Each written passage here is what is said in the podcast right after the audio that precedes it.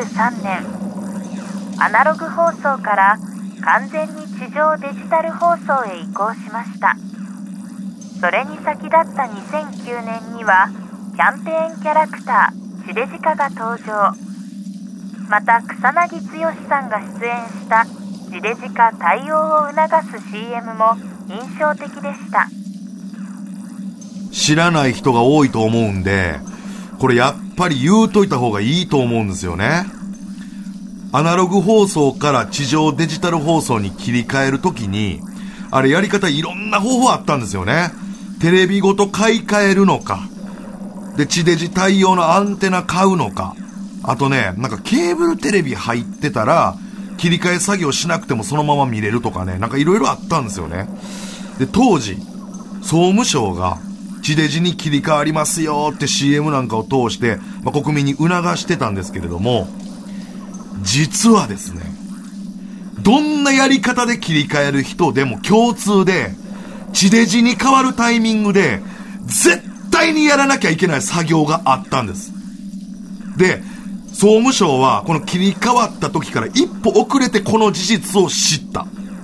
ただもう今更伝えなくても、そこまで支障ないし、大丈夫やろってことで、総務省はこれを公には流さなかったんですね。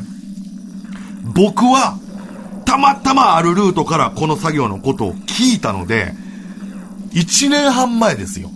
地デジ切り替わって何年経ってんねんって話で、1年半前に慌ててその作業をしました。で、僕の妹、いるんですけど、その妹ももちろんその作業してないです。してないです。皆さんと同様してないんですが、今、大変なことになってるんです。これ今回、ほんまに大事なこと言います。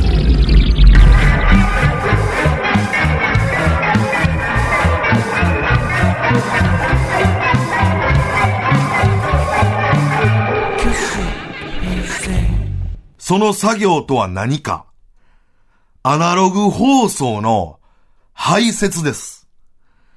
いわゆるアナログ放送のうんこさんです。えー、お食事中の方、本当に気分を害して大変申し訳ありません。でもこれ大事なことなんです。約50年の時代を駆け抜けてくれたアナログ放送が、うんこさんをしないまま終わっちゃいけなかったんですよこのうんこさん、専門用語でアディというみたいで、アディオスのアディです。おしゃれですよね。うん。つまりアナログ放送さよならを意味する排泄なんですよ。これをしなきゃいけなかったんです。あのー、よく考えたら当たり前なんですよね。うん。俺ら50年排泄せえへんかったらどうなる？体おかしなるというか死に至りますよね。あのー、一緒なんですよ、テレビも、アナログ放送も。だから、えー、アナログ放送を見てた時の、まあ、古いブラウン管テレビをまだお持ちの方、どうか急いで、えー、テレビを上下ひっくり返してください。えー、テレビの底によく見るとですね、3センチ角ぐらいのカバーが、え、埋蔵されています。埋められているので、それをまず探してみてください。そして、そのカバーを見つけたら、外してください。えー、するとですね、そこに、堂々とした穴があるはずです。えー、堂々とした穴があるはずです。こんなにも堂々としてるのになぜカバーで隠されてたんだろうと違和感を覚えるほどの堂々とした穴があるので、えー、それが、まあ、いわゆるブラウン管テレビの肛門です。はい。ごめんなさいね。本当に品がなくて。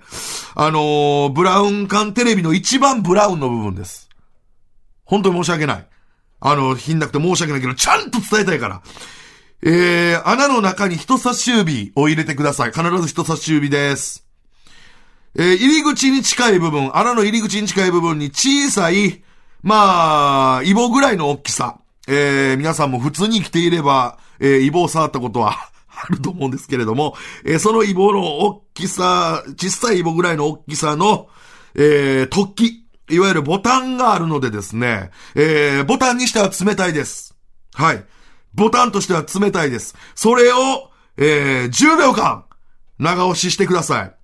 すると、もう面白いぐらいにですね、えー、排泄をします。ブラウン管テレビが。えー、アナログ放送のその歴史をすべてその、アディでですね、えー、洗い流してくれるといったような、すべて、えー、外に放出するといったような容量です。で、オレンジ色と白が混ざったような色の、えー、ドロッとした、モコッとしたような物体が出ます。これが、アディです。はい。ぜひ試してみてください。で、個々のテレビによって、アディの出てくる量は当然違います。はい。それはどれだけアナログ状態でテレビが頑張ったかによるんですね。長年頑張ってたら量も多いわけです。もちろんね。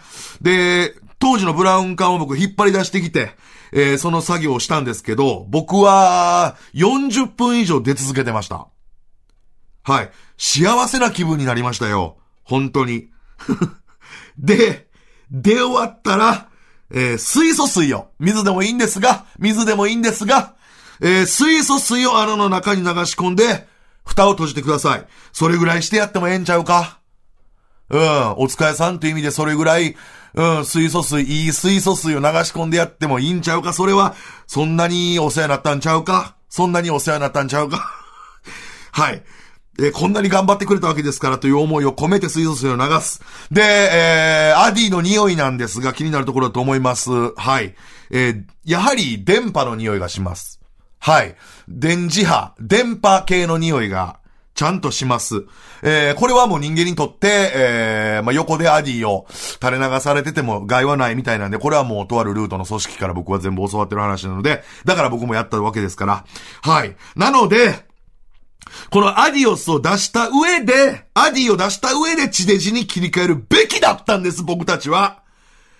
で、さっき言ってた僕の妹、まあ、もゆかって言うんですけれども、えー、もゆかが、この作業をせずに、まあ、もちろん、皆さんと同じぐらい20年ぐらい来たわけです。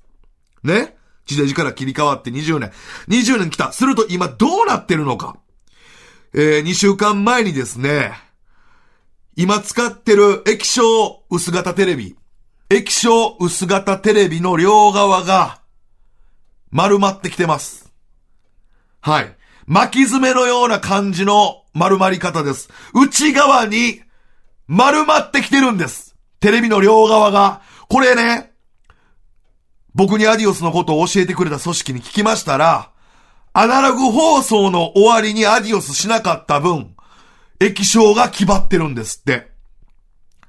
前のブラウン管のテレビがやらなかったことを、時を経て自分がやろうとしてるんですよいくら頑張っても自分ではアディオスは出ないとは知らずにね、切ねえやろ。切ないって。これは、で、最終的に、テレビの丸まりはどうなるんですか？と聞いたらば、えー、数年かけて、完全に丸まり、折りたたまれて、冗談抜きで、ガラス細工のあの段階の時ぐらい熱くなるらしいです。そういう言い方されました。ガラス細工のあの段階ぐらい熱くなる。これ相当な熱さですよ。そうなるともちろん火災になってしまいますから、これは本当に危ないことなんです。で、もゆかと同じようなケースは一部なんですよ。一部なんですが、他の家庭でも起こり出してるそうです。総務省が国民に伝えなかったせいで大変なことなってんすよ、これ。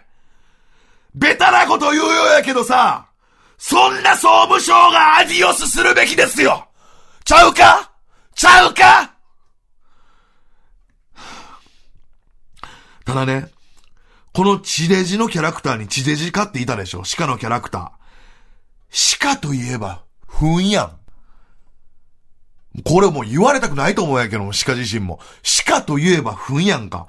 コロッコロのさ、今となっては思うのは、鹿のキャラクターにしようって提案した人？は、アディオスのこと知ってたんちゃうかなって思ってます、俺は。うん。なんで隠したかは知りませんがね。うん。関連づいても明らかに鹿とアディオスでうんこでね。当時地デジの CM に出てた草薙剛さんは、今や自分が毎日排泄するたびにですね、このアディオスのことを思って心痛んでるらしいです。か細い声で、慎吾ちゃん、五郎ちゃんに電話がかかってくるらしいです。スカイプでね。皆さん、急いでください。